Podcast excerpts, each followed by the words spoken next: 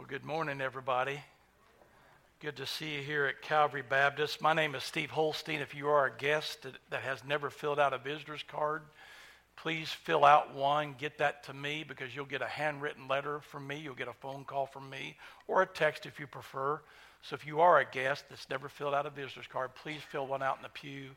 Make sure that gets to me so I can make contact with you and let you know we appreciate you being here.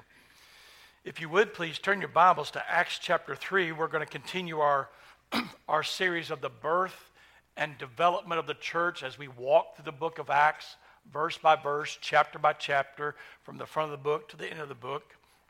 And I've entitled this message, The Disciples Engage the Opportunist. Now, I know lots of times we use that word opportunist and we think of it as a uh, maybe a negative thing.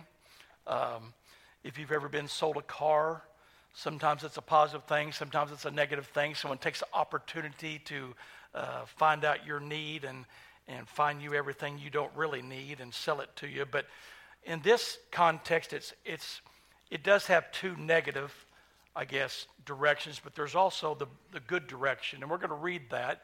If you would, please stand as I read Acts chapter 3, verse 1 through 10, and then I'll have prayer. We're going to see that Peter and John take opportunity also in a, in a positive sense. Acts chapter 3, verse 1 through 10. now, Peter and John went up together to the temple at the hour of prayer, the ninth hour. And a certain man, lame from his mother's womb, was carried, uh, was carried, whom they laid daily at the gate of the temple, which is called Beautiful, to ask or beg alms for those who entered the temple who, seeing Peter and John about to go into the temple, asked for alms. And fixing his eyes on him with John, Peter said, Look at us. So he gave them his attention, expecting to receive something from them. Then Peter said, Silver and gold I do not have, but what I do have I give you in the name of Jesus Christ of Nazareth, rise up and walk. And he took him by the right hand and lifted him up, and immediately his feet and ankle bones received strength. So he, leaping up, stood and walked and entered the temple with them, walking, leaping, and praising God. And all the people saw him walking and praising God. Then they knew that it was he who sat begging alms at the beautiful gate of the temple. And they were filled with wonder and amazement at what had happened to him. Let's pray. Heavenly Father, we come to you this morning and we pray that uh, pray that you would give me clarity as I tackle the text and present the text. Give me clarity in my speech clarity in our thoughts. May you illumine the text to us. And Father, we know your word never returns to you void. So, Father, you accomplish what you desire to accomplish with this text. Whether it be in a believer's heart, what you need to accomplish, or be to a non believer, what needs to be accomplished. Father, reveal to us by your Spirit what you would have to say. And we ask this in Jesus' name. Amen. You may be seated. As uh, last week, as the church was birthed and 3,000 people were saved, and even by the end of that chapter, more were being saved daily as God added to the church. As, as this church was birthed and they were fellowshipping, they were worshiping, uh, they were baptizing, they were discipling, uh, they were showing benevolence towards one another in the body. Well, today in our text, John and Peter, or Peter and John, however you'd like to say it, they, they go to do something they normally do. They went to the temple to go pray. And it was a particular time of the day. There were three times that the temple was open that you could go in and pray, and this was the third, uh, the, the, the time where they went to pray. And they went there to devote themselves to God. I'm sure they were praying the very same kind of things they were praying earlier when they were, when they were there in that, that upper room, and they were just praying that God would uh, empower them to be witnesses. They're going to God, going to the temple perhaps to maybe uh, thank God for all that has happened so far and that Jesus did keep his promise. The promised one came and empowered them, and, and, and at that time they were witnesses to, to Judea, Samaria, Jerusalem, and other most parts of the world. At that very immediate time they were, and they were just probably thinking, what does this all mean? Where are we going to go from here? And there's Peter and John. They're going to the temple to pray. And as they're walking into the temple, outside the area where you would walk in to go and pray, they saw a man uh, sitting there that was lame. And, and, and it says in the text that he was put there daily. He was put there daily because being a lame man, he couldn't work for a living. And of course, they didn't have disability or SSI and all those kind of things that we might have in place uh, nowadays to help somebody that perhaps couldn't work. And so he had to rely on begging for alms. And there he was, put there daily, right there by, they called the beautiful gate, where people would come in to go and pray. So he was put in a very opportune position for a very opportune uh, uh, position. You know, there he is lame, and he's waiting for people to be able to give to him. And so, as this, uh, as this story develops, uh, Peter and John, of course, Peter specifically, speaks to this man because I believe Peter understands, he understands this man's need, obviously. He probably has, he, perhaps he maybe seen him there before. I don't know. But he knows this man's real need. He really needs Jesus. And until Jesus does something to awaken this man's spirit, some miracle, some authenticating miracle, which we we, read in the text, he, he rises up to walk again, the man won't believe. And so God knows exactly what you need to be convinced of, what I need to be convinced of, whatever He needs to do to authenticate to you that the gospel that we preach is real and open your eyes, God will do it. And in this man's case, He healed him of his lameness. He stood up and he walked. And we know he believed because he went into the temple praising God. He went into the temple praising God. And these people saw this man like, what in the world's going on? And they said, whoa, that's that man. And that man was praising God for his healing. So I believe the man was a believer. I believe the man was a believer because Peter says, I'm coming to you in the name of Jesus Christ of Nazareth. So obviously the man had some understanding of the gospel and believed. Perhaps maybe he had been hearing some talk of all those people from the day of Pentecost going in and out of the temple. Maybe it heard some things about that. We don't know. That's all speculation. That's digging at my navel. I'm, I do not know. But we do know this that when Peter said that, the man didn't say, Who? What are you talking about? The man simply responded to the message of Jesus Christ that could raise him up, and it raised him up, and he gave God praise. And he went into the temple to praise God for what Jesus had done. So I've entitled this The Disciples Engage the Opportunist. In our story, we're going to find three opportunist. Like I said, sometimes we think that is a negative thing, and, and it can be. Like I said, uh, and I pick on car salesmen, I mean, anybody selling anything. I get phone calls all the time on my phone, and they either say, if they say spam risk, I don't answer them. If they say Mounds, Oklahoma, Watts, Oklahoma, Cleveland, Oklahoma. I'm going to answer because I don't know if it's one of you. I don't know if it's one of my former hospice patients. I don't know if it's a former employee that I just don't have a contact. So I answer. And of course, we know what they are. They're all about either my medical benefits or I've won the lottery in a convertible um, Mercedes Benz or something like that. And, and if you talk to my wife long enough, I like messing with these people they want you to say yes or no. They ask a lot of questions that, that'll that'll force you to say yes or no, but this is not what you want to do because they'll record that. I don't know how they'll use it, but they'll record it. So let's just say someone calls on the phone today and it says Watts, Oklahoma, like it did a couple weeks ago. So I answered, I said, hello. And of course, when you hear it go bloop, then you know already what it's all about. Bloop. Well, there was this guy that had a very heavy um, Pakistani accent. And he starts talking to me, and he's doing whatever he's doing with his spiel to make me say yes or no. And I say, Are you calling from Watts, Oklahoma? Uh, yes, sir. Oh, so you know old Bob Smith, don't you? Pause. Oh, yes, that, uh, Bob Smith. I said, Well, you're a liar. And I hang up on him. So, so I mess with him a lot. but I never say yes or no. I, I ask questions to their questions. If they tell me I've won a million dollars, I said, So the next thing you need is my social security number? Oh, no, sir, I just need your checking account because we got to pay our Oklahoma taxes. Well, I paid my taxes with my, my five wives and 15 children. Which wife are you talking about? And I just get crazy on there, and pretty soon they hang up on me.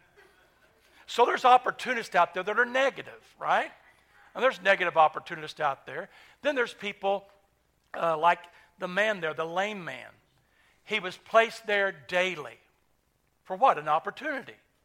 An opportunity to get a handout because he couldn't make any living, so he was there begging for alms. He was looking for an opportunity. We also see that Peter and John saw an opportunity, didn't they? They saw that man that not only had a lame need, a begging need, but Peter, out of his own words, you need to know Jesus, and he saw his greatest need.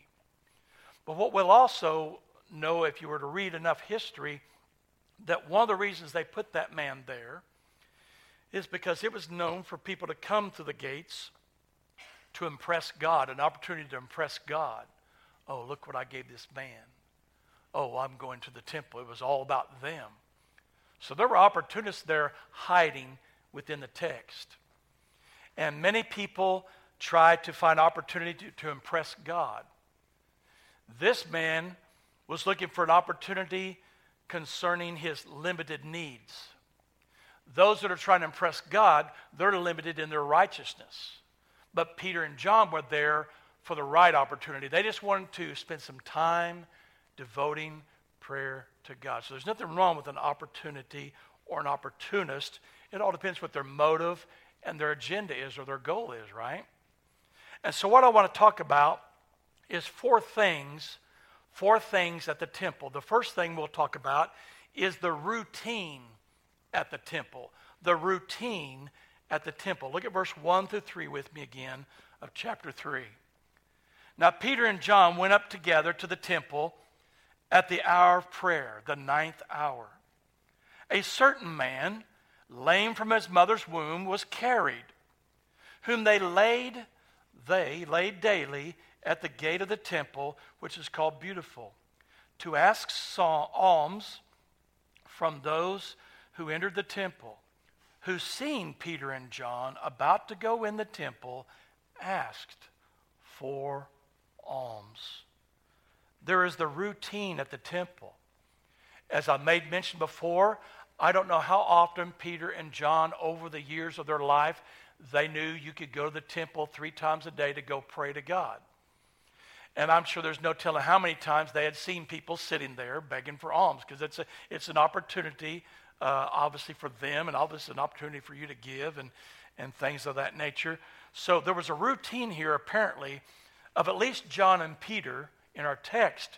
They had a routine, they had a practice of going to the temple that day to have formal devotion before God. They went to the temple as a practice to go and pray. There they already were, the New Testament church. It had been birthed. Peter had preached his first real sermon and said, Turn from your perverted ways in this perverted generation. Repent and be baptized, every one of you, in the name of Jesus Christ, and be saved from your sins. And there's John and Peter making a practice of formal prayer together, just as they had prayed when they walked with Jesus and struggled with it, just as they prayed when they were waiting in the upper room waiting for the power to fall. Now they're continuing that practice. They have a routine at the temple, apparently. John and Peter had a practice to have formal prayer together, and this time they decided to do it at the temple. Not only was there a routine at the temple for John and Peter, but as we read, the lame man had a pattern. He had a pattern. They had a practice, he had a pattern. And his pattern was is that somebody would put him right there by one of the open gates that go into the temple for people to give and, and pray. The, the, the pattern was set him down there daily so that he could ask for help, had his hand out. Then there was the third crowd that I wrote that I mentioned to you before. the third crowd went to the temple often in their own piousness in their own righteousness. And they looked forward to seeing someone like that lame man. Because, number one, as they went by and gave him something, they knew you saw him. And in their, in their wicked minds and their dead hearts, they think they're impressing God. And, uh, you know, it's no different today. But those are the three people we see in routine at the temple Peter and John making a practice to go and pray there, the man having a pattern, reaching out for help, and the crowd that would come there with their pious, their pious, uh, displaying their works openly for people to see so they can impress man and impress God. then, verse 4 through 5, there is the recognition at the temple. The recognition at the temple. Look at verse 4 and 5. And fixing his eyes on him, that is Peter, fixing his eyes on this man who saw opportunity when he saw Peter and John coming up there, and fixing his eyes on him with John, Peter said, Look at us. So he gave them his attention, expecting, you see the opportunity? Expecting to receive something from them. Then Peter said, Silver and gold have I none, but that which I have I give you. And he talks about Jesus. So in verse 4 and 5, there is the recognition at the temple. Peter and John recognizes his need. They see a lame man. They recognize the need of the man. Peter fixes his eyes on that man and on that man's greatest need. He knows the man's lame. He knows he needs sustenance. He knows he needs funds. But Peter fixes his eyes on him and looks at that man and says, Look at me. Apparently, this man, when he would sit there, he wouldn't even look at people. Alms for the poor, just kind of look straight ahead. He was in his pattern, right? That was his routine of opportunity.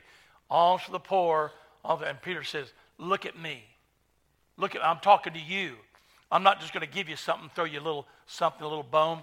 Look at me. There was a recognition at the temple. Peter and John recognized a man with a need. But also, that lame man fixed his eyes on those men. And he just assumed that they would give him a gift. He had no idea what Peter was about to do. He had no idea that the gospel of Jesus Christ was going to be laid upon him. He had no idea that Peter was going to mention Jesus the Christ, that, that, that man from Nazareth that he preached about just some time ago, whom people crucified, and God rose him from the dead. But he did recognize that these men paid attention to him. Because once Peter saw him and said, Look at me, then the man looked at them and he fixed his eyes on them. There was a recognition at the temple. You know, lots of times it's real hard to for you to sit in here and look, right? I look, I see your responses, I see a smile, I see a one of these or something like that, but I, I, look and I try to be an observer of things. I try to be. And it, sometimes it's real hard for me because as, as, um, as Brian has mentioned to Karen, he says, hopefully Steve won't talk all the way home. So my, my mouth's always moving. I'm always talking. I'm always thinking out loud. But sometimes you just got to look. And Steve's got to tick a lock, you know, and just listen and look. Well, at this temple, the only reason there was a recognition is because when Peter and John were walking up to the temple, they had already seen the man. They knew what he was there for. That man was looking for them too, but he didn't have his eyes on him until Peter said, Look at me. Look at me. And then the man looked, expecting something. Lots of times when we share the gospel, people need to know that we're speaking just to them. And the Spirit of God does that. The Spirit of God knows how to stir a heart. That's why we preach the way we preach, verse by verse, chapter by chapter, so that the text will come out of the page and speak just to you. It's given me something. Obviously, I'm laying it out in front of you, but I pray that as I'm, as I'm pulling from the text, God gives you something as I look out on the crowd, I may not know your specific need, right? Because I'm not sitting there reading your, your heart or your, your brain. But I know you're a human being. And I look out there and I see people that they need to hear something from God. They need to hear something from Jesus. So there was a recognition as the temple. There was a routine at the temple. And that routine, if you think about that routine, Peter and John were in, were in, a, were in a practice to go and pray. Why? Because they loved God. The man was at the temple daily because he loved getting money to provide for himself. These pious people are at the temple because they loved attention. So there's that routine, there's that recognition. And then in verse 6 and 7 that I almost read a moment ago, caught myself, the restoration at the temple. The restoration at the temple. Look at verse 6 and 7. When Peter said, Look at us, he recognized him. We recognize you, and he recognized them. Verse 6 Then Peter said, Silver and gold I do not have, but what I do have I give you. In the name of Jesus Christ of Nazareth, rise up and walk. And he took that man by the right hand and lifted him up, and immediately, immediately, his feet and ankle bones received strength. There was a restoration at the temple that day. There was a routine at the temple. There was recognition at the temple. But in this restoration, John and Peter gave to this man what they did have that dealt with his greatest need. He needed Jesus of Nazareth. He needed to know that there is one who has come to save him from his sins. He needed to know that Peter and John weren't there to give them what they had, but to give them what they knew and whom they knew. And Peter spoke Jesus to him. And with that, Jesus, it gave the man life to his ankles and to his feet. The restoration involved Peter and John speaking to the man about his greatest need. The restoration of the temple involved the man responding, responding to that greatest gift, Jesus of Nazareth, life. So at the restoration of the temple, life was expressed, life was given. The man's legs that once were lame and crippled and could do nothing, God gave it life through Jesus Christ. The restoration of the temple is a picture. It is a picture of you and I laying there in our own lame, either guilt of sin, self righteousness, we're just sitting there begging, seeking attention, choosing our own needs over our greatest need. And someone in your life, someone in my life, or maybe several people over a period of time shared the truth of Jesus Christ, who this Jesus of Nazareth was, and once God felt there was enough seed laid on your heart, He birthed it. And all you did was respond to that life, and you stood up. Not because you even knew that someone was coming to you that you would have life. All you knew is they were coming to you. And they might even got your attention and said, Look at me. I'm trying to tell you something. There was a lady at one of my camps that I went to as a teenager. I didn't get saved at that time. But she was a young lady, actually a college age. She was there sponsoring. So she was real cute to this 15 year old. And our cabins were about a quarter mile from wherever all the activity was. And it was break time. So I finished doing whatever I was doing at the big building and I was walking towards the cabin. And of course, like I said, I thought this girl was real cute. She was probably like a freshman, sophomore in college, cute as a bug's ear, from Marlow, Oklahoma. It was part of the presbytery that I went to. I went to a Cumberland Presbyterian Church at that time. And as I'm walking down the road, she kind of catches up with me. I'm like, oh, ooh, she caught up with me. Oh. Thinking, uh, see, I'm looking for an opportunity, right? Yeah, ask her, you want to go to lunch? Will you give me a kiss on the cheek or whatever? You know, how are you? you know, like all the opportunity. But she had another thing in mind. Because by the time we got to my, my cabin, there was a little wooden porch there. She said, let's sit down. I'm thinking, wow, she wants to sit down next to me. And then she begins to share the gospel. She said, I want you to look at me, Steve. Oh, yes. Do you know Jesus Christ is your Savior? If you died right now, do you know you go to heaven? Now, I'm not going to say a light came on because it didn't come on. I was still thinking of all the other opportunities of this college freshman. But I look back now and I realize it was a seed planted. Because I gave her, oh, I was baptized I was seven and a half. I, I asked Jesus in my heart when I was seven and a half and everything. But there was no life change. And we talked about that too. She even confronted me on that. But that's okay. And in that opportunity, you see, I didn't find restoration. But I still remember standing on the north side of Central Baptist. Stories like that came alive to me. I was like, ah, oh, that's what she was talking about. Oh, that's what so and so. Oh, that's what my Sunday school teacher used to tell me about. And it came to life because God opened my eyes. God birthed within me a response. And it was an irresistible response. I had no other choice, if you want to call it, but to come to Jesus because now I knew he was the way, the truth, and the life. This man saw restoration at the temple.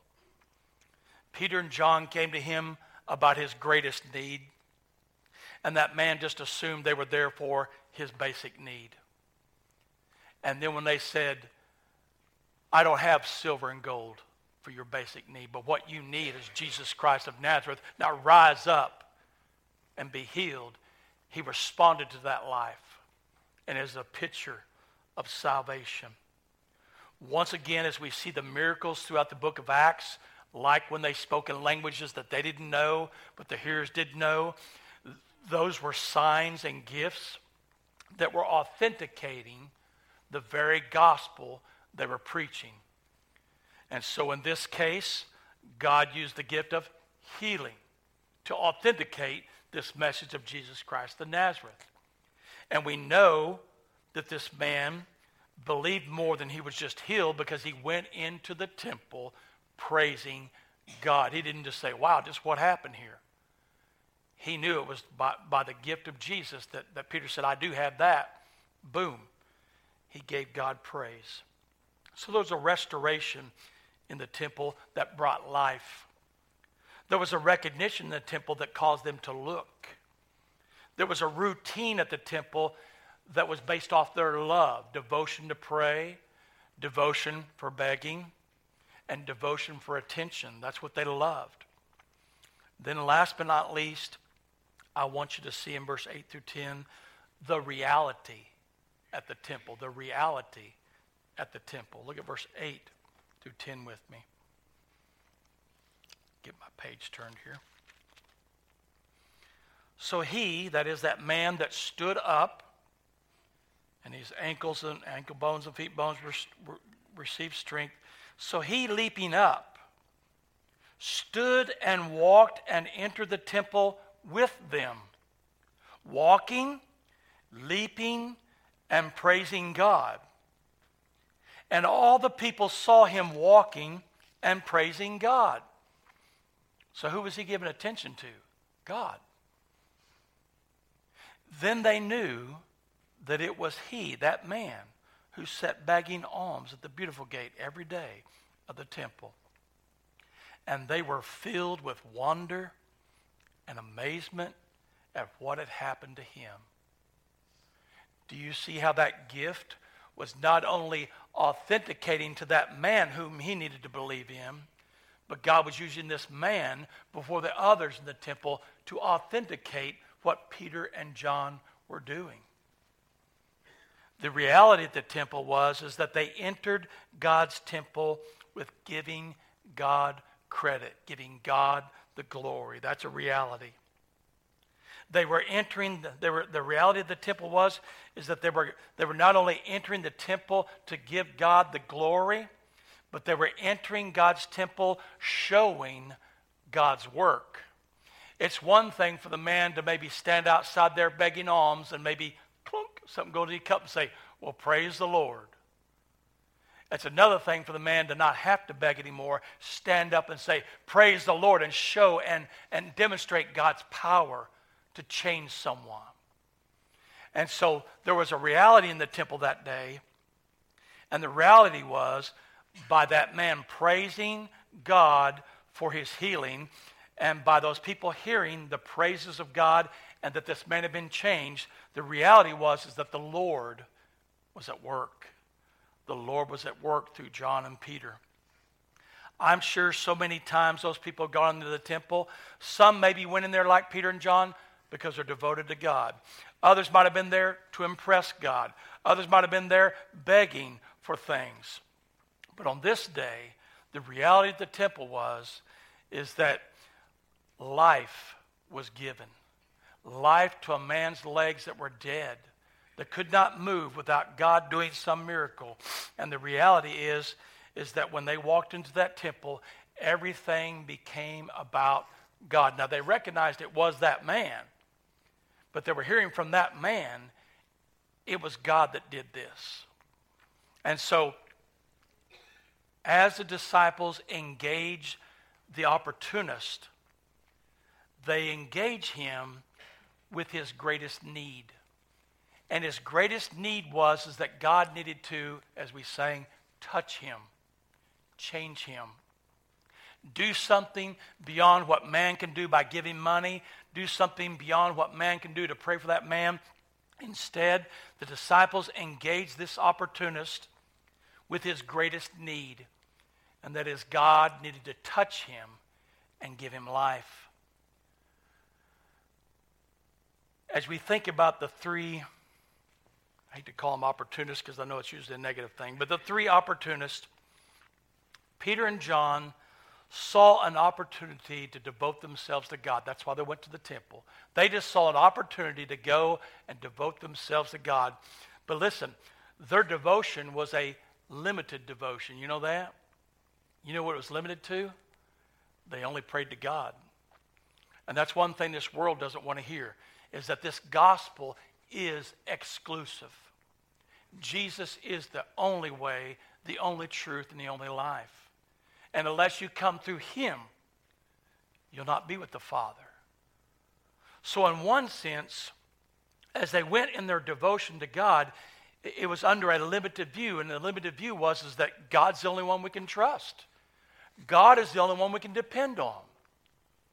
And as a church, we're going to do things. We're going to have brunches and we're going to have this and I'm going to do that and you're going to do this and that. And all those things have their place in the equation of everything. But ultimately, we're limited to our dependence on God to do anything with this church, with your family, or with yourself. You are dependent on God. Dependent on Him wholly. You know as well as I do, and I don't need to bring up sore spots, but your pastor could die tomorrow. And if you're relying on me, guess what? It's going to hurt and you're going to be disappointed. It doesn't mean you don't have some dependence on me, interdependence on. I have a dependence on you. I mean, you know, interdependence, right? But until we as a church, I'm talking about the church universal, realize that leadership has its place, fellowship has its place, and we'll find more about that tonight on Sunday night in Nehemiah everybody getting organized to do their role. But the point is, is we better start depending on God. We need to depend on God.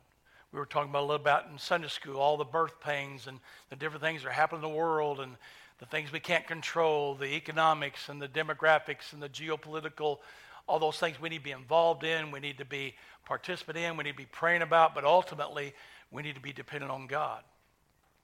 And that's when I told him in Sunday school. I said, I know where Joey's at. He's, at, he's in Djibouti, Africa. He's guarding a 30 mile radius around Camp Lemonnier. And it's right there on the south side of the Red Sea where everything's happening in Yemen and Somalia and everything. But you know what? I'm not scared. I'm not scared because when he signed up for just the Army Guard, weekend warrior, he said, Mom and Dad, I know where I'm going. I know where I'm going. And I can bank on that. I went to a funeral Friday, went to a funeral Friday. A young man that was 32. died all of a sudden. He had diabetes, he had weight issues, he had sleep apnea, everything was against him physically, but he did. He died suddenly.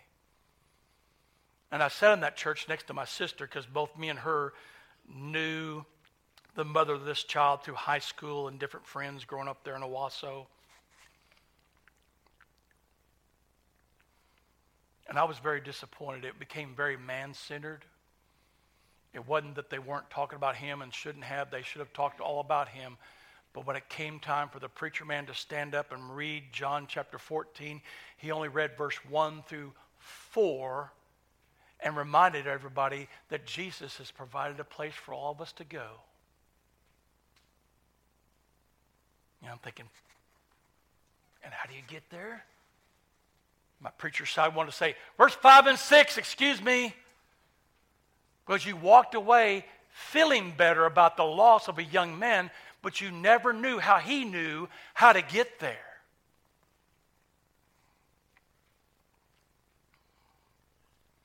We have a limited view, and we've got to admit it. Our gospel is exclusive. It is Jesus Christ and Him alone. And to the world, that's going to sound real arrogant. I was drafting one time, board drafting, after I got saved. And a guy was asking me questions about Jesus. I said, well, Jesus is the only way. He said, he said, well, that's pretty arrogant to think that you, you know the only way. I said, well, it's not arrogant. I said, it's pretty arrogant for you to think there's any other way other than what God says there is a way to heaven. This is a limited view. And that's good news. Because that way it can't be this today and something else tomorrow. It's not relative. It's very relevant, it's very specific. But Peter and John had a limited view.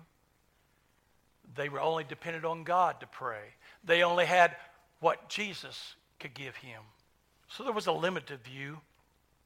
But in the man who saw the opportunity, opportunity to, to depend on others, he had a limited outcome because even when he was begging, uh, depending on others, it was limited to what people would throw in there to him every once in a while.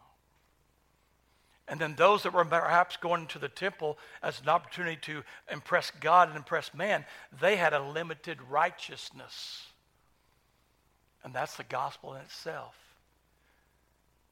Is that even if you can provide for your everyday needs, even if you can do things that are right, doing right doesn't necessarily mean you are right with God.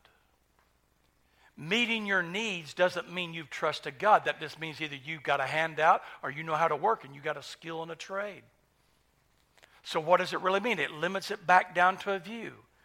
You're either devoted to God through Jesus Christ or you're not. You either know Jesus or you don't.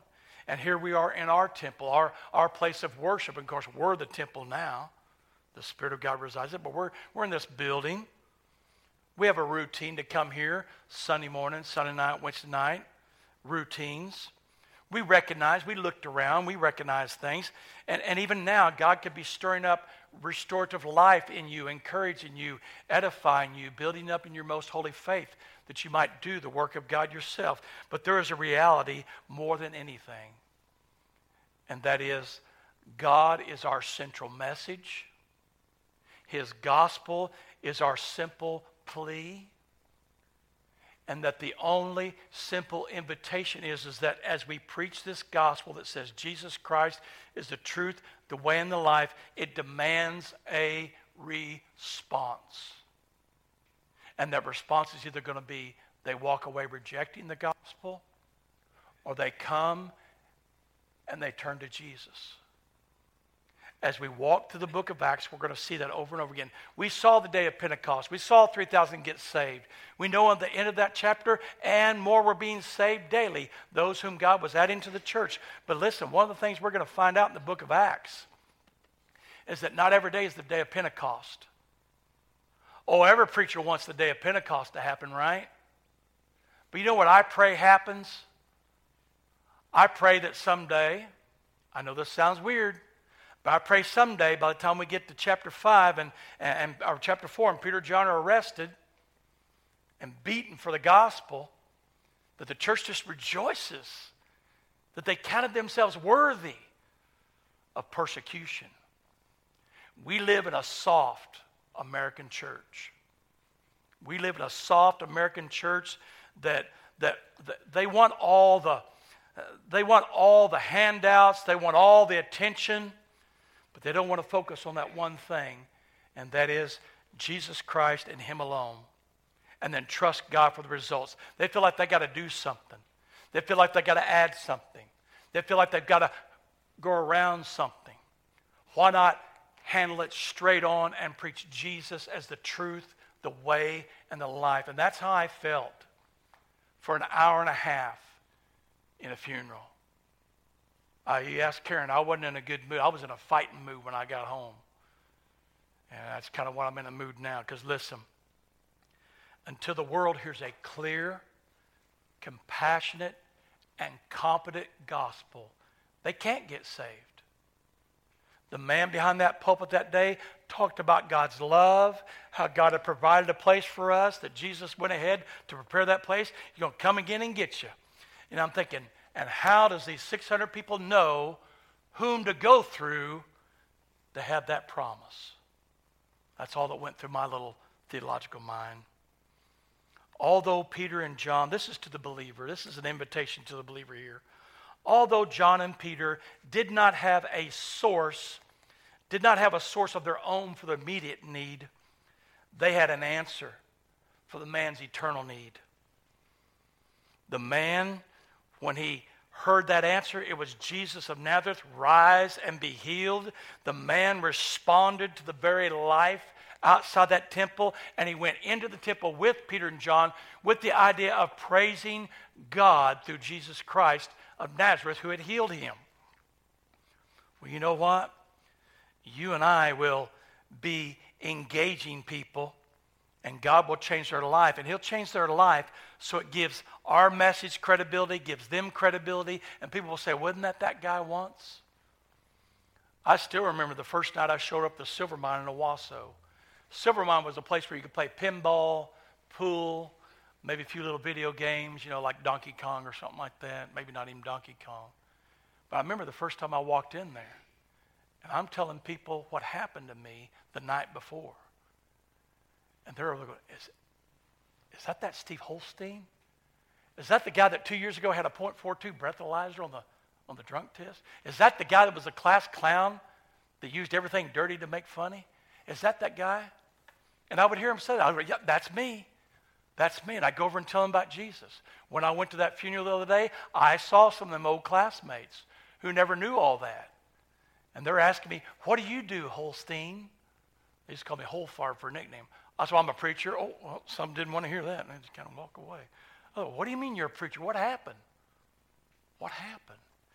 These people saw this man by a simple message. I can't feed your immediate need, but I'm, I'm telling you, Jesus Christ can take care of your eternal need. And the man's life changed. And when he went into that temple, they recognized that's, that man's changed. As God uses you to minister, church, it, God will give credibility to that ministry, not only through what you're giving, but by what people receive. What would this message mean to a non believer? Someone who had not ever come to know Christ. And by the way, I forgot to wave. Hi, Claude. Hi, Roger. To a non believer, what does this mean? Well, we saw in our text that Jesus was central, was central to this man's greatest need. And Peter brought that central message, that exclusive message. And as this man responded to that central focused message, it changed his life, it changed his order, it changed his peace, it changed his purpose. He now knew where life came from. He praised God. As a lost person, there will be no order, there will be no peace with God, there'll be no real purpose until you come to know Jesus. You can bring your need to God every day. And you can have some of those needs met, but until you come to God with your greatest need, and that is you need to be forgiven of sin and set free from the bondage and penalty of sin, you'll not be set free. You'll be in bondage. You'll be lame. You'll be dead. You'll be blind. You'll be deaf. So we would encourage a lost person to do this.